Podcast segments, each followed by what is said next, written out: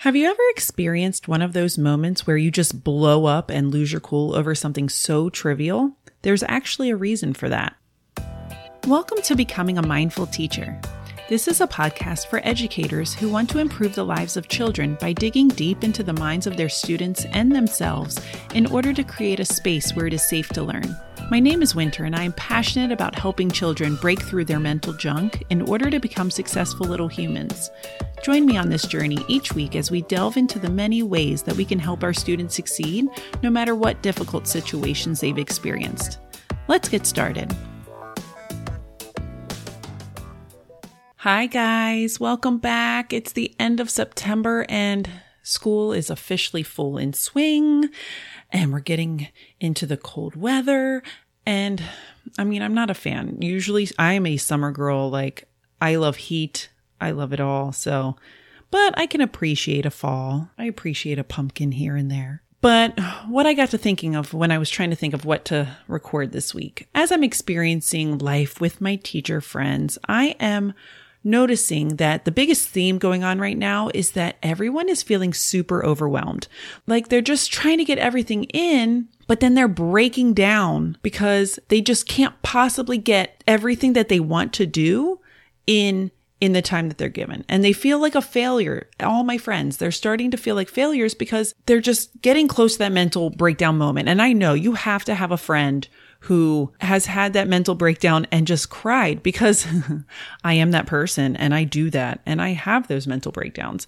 And I just see that coming. Like that's the vibe I'm getting is that we are kind of losing it and that doesn't make the teaching profession very fun. And that's, I think, why we lose a lot of teachers. I mean, that's what happened to me when I left teaching in the first place because my mental state was just so bad and I couldn't crawl out of it. I couldn't get out of that state. And so I see that happening now and I want to share with you ways that I got out of that.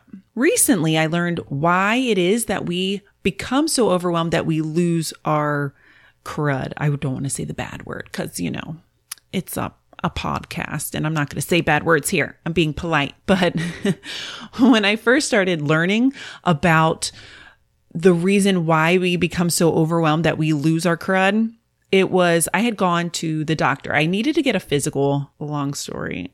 I mean, people should get physicals, right? Like it's healthy thing, but I hadn't gotten a physical in a very long time.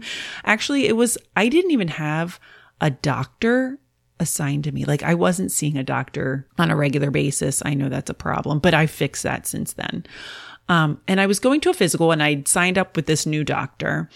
And because he was a new doctor, he was asking me about my previous medical history and, and I'm telling him that, you know, I've, I've either, I've had depression. Like I haven't had, I haven't been in a full blown depression in a while. So that's been really good. So I said, you know, I've, I grew up with depression and I currently have anxiety. Um, and I told him that a few years ago, I, I had a passion to just this epiphany to go off my anxiety medications and that I wanted to fix the problem through therapy instead of just medicating. And he was surprising. I'd never had a, a, a primary care physician that really was able to talk to me about anxiety. They were just in the past, they would just say, Oh, here, let's put you on this med and hope it does well. Like no one was ever keeping up with me in that sense. And so he was really proud of me and he said something that really stuck with me. He said, yes, medication is never a fix for depression or anxiety, that it just lowers it. And let me explain what he said. He explained how say we have a cup. You know, you hear the whole like, your cup is half empty or your cup is half full. So think about that. Visualize that in your mind. We have a cup. And each day, our cup starts with a certain amount of liquid. And some people, their cups start with liquid that's very low in their cup. And so as stressors come into your life each day, your your cup kind of fills up a little bit more. So somebody, something is pouring water into that cup. So, you know, somebody comes at you and they're yelling. Imagine they are filling your cup up a little more. Or your student comes in and they are just aggravating you and your cup gets filled up a little bit more. Well, as these stressors come and they fill your cup, eventually your cup is going to overflow. And that is what I call like, that's when some people may have a panic attack. Some people it might not be that bad. Sometimes they just get, they just explode and they get really angry and they, they blow up. When your cup overflows is when you're having that moment that you can't handle it anymore. It's too much to handle. You're overwhelmed. You're done. You can't function yet until you can take care of that. And when I was taking my classes in my social emotional coursework, I learned that, act- that there was an actual technical term for this. So like my doctor explained it to me. I knew it. And then I learned that there's this actual term for it and it's called our window of tolerance. And so every person has this window of tolerance. Uh, both adults and children.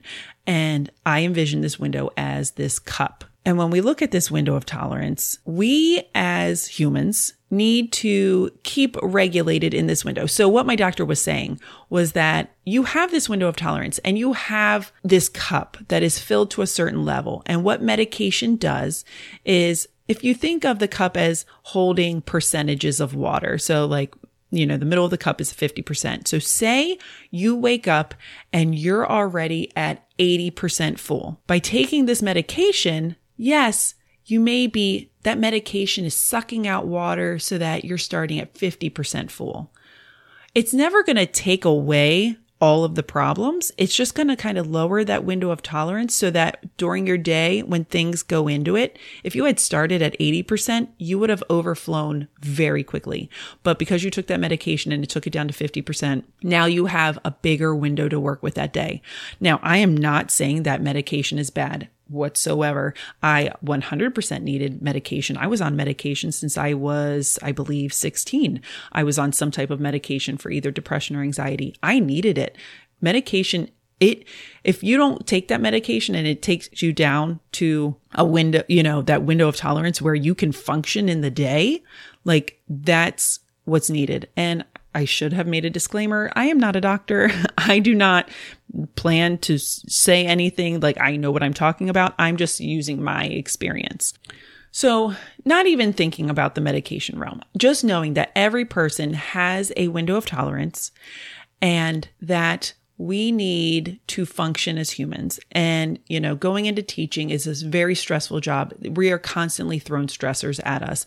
And if we're going to make it in education, we need to drop that window of tolerance down so that we are able to function each day without feeling overwhelmed. And so today I wanted to talk to you about how teachers can effectively work on widening that window. So dropping that, that water in your cup and lowering it down so that we are able to function each day from a calm state and that if we do get filled up, it doesn't overflow. Um, next week, I'm going to talk about how we can work with children and their window of tolerance. But today I wanted to talk about how teachers themselves can work on that window of tolerance so that we can be effective for our students. So the first way that we as teachers can widen our window of tolerance is by not putting so much on our plate. I think as teachers, we think that we are superhuman and also that our profession requires that we be superhuman and do the million things at once.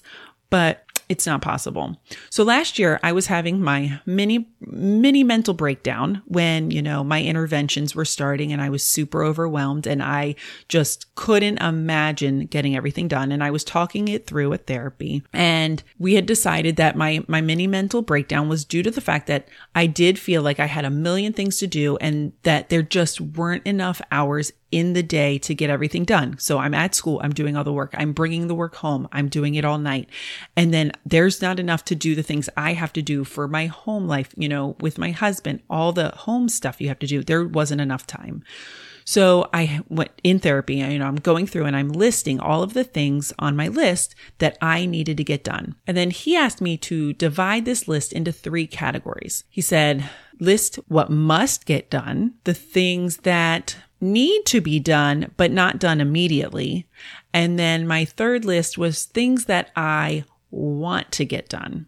And once I did that, my to do list seemed shorter because I was able to just focus on that left column, the things that immediately had to get done that had deadlines for other people, you know, like immediate deadlines, things that needed to be done in order for the next to do project to get done. So looking at that list, I knew that all I had to focus on was the far left column. Then once as those things were able to be eliminated from that far left column, then I could take items from the middle column, which were, yes, they need to get done, but I don't have an immediate deadline.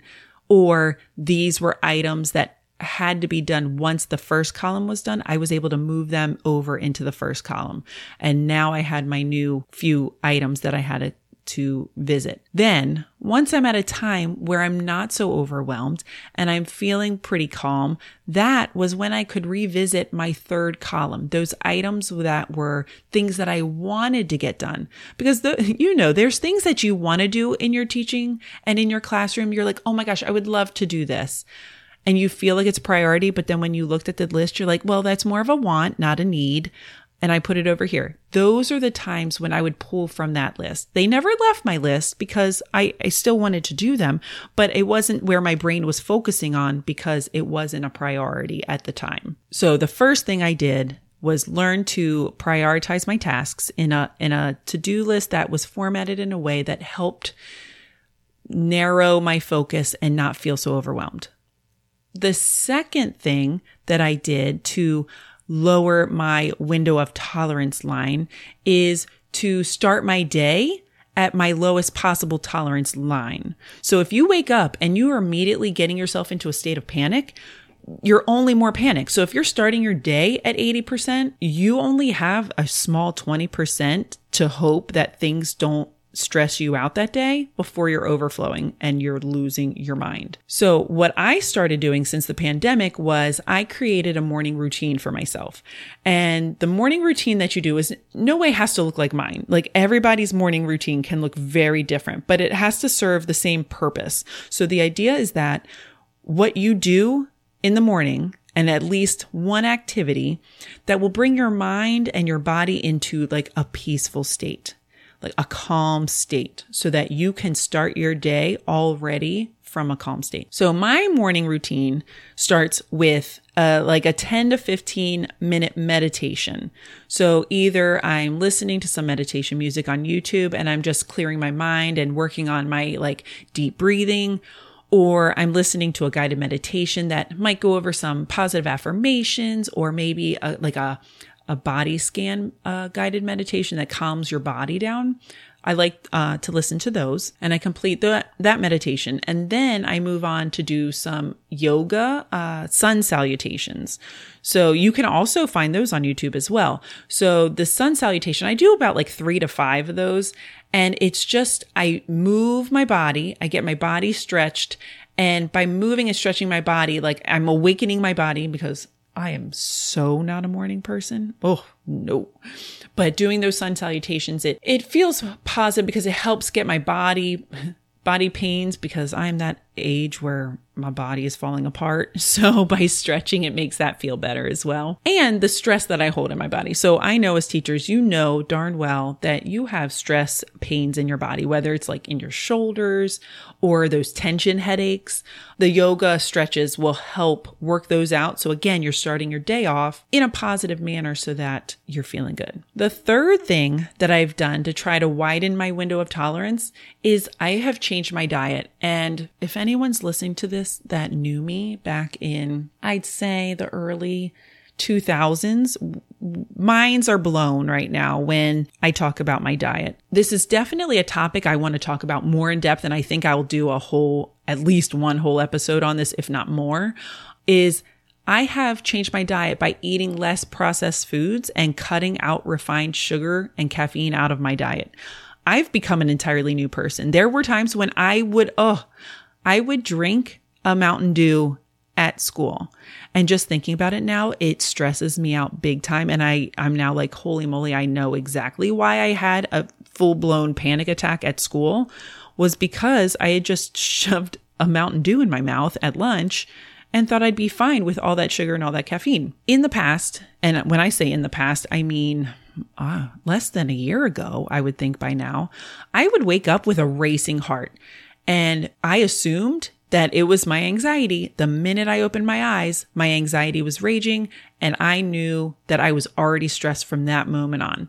But once I cut out the refined sugar and caffeine from my diet, I have yet, and I swear by this to this day, once I eliminated the majority of the refined sugar and caffeine from my diet, I have not woken up with a racing heart. So where I am, I assumed it was my anxiety from the moment I woke up. It turned out it was actually my diet that was causing that feeling. Um, this has helped me immensely to start my day feeling much calmer. There's no way that I've completely eliminated this processed food from my diet. Believe me, every weekend I'm eating out. So I know there is processed food, but mostly the refined sugar is gone. I took a look at what I was eating and I have begun replacing things in my diet with healthier versions so that I can keep my window of tolerance down and start with a calm day. So to recap about what you can do to lessen your feelings of overwhelm and widen that window of tolerance is the first thing is to split up your to-do list into three columns and only focus on your must do's in that far left column.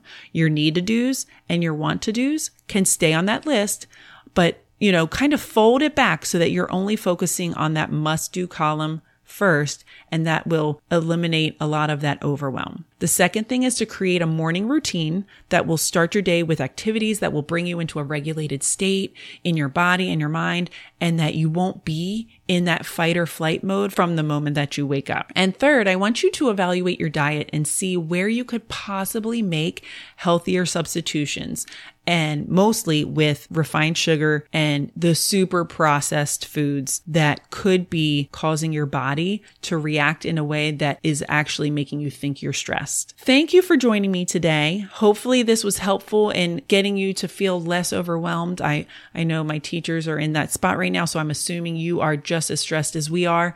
I want you to head to the show notes where I have linked a window of tolerance kind of free bundle.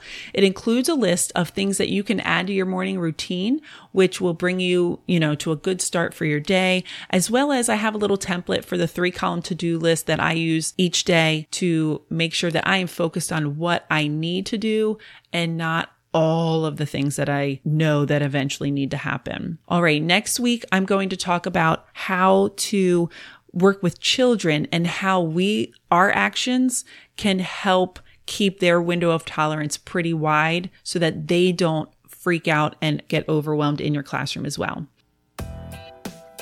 Thanks so much for listening. If you're interested in more stuff from me, go ahead and join me on social media. You can find me on Facebook and Instagram at A Mindful Teacher. You can also join my mailing list to be notified when new podcasts are released just head on over to my website at amindfulteacher.com.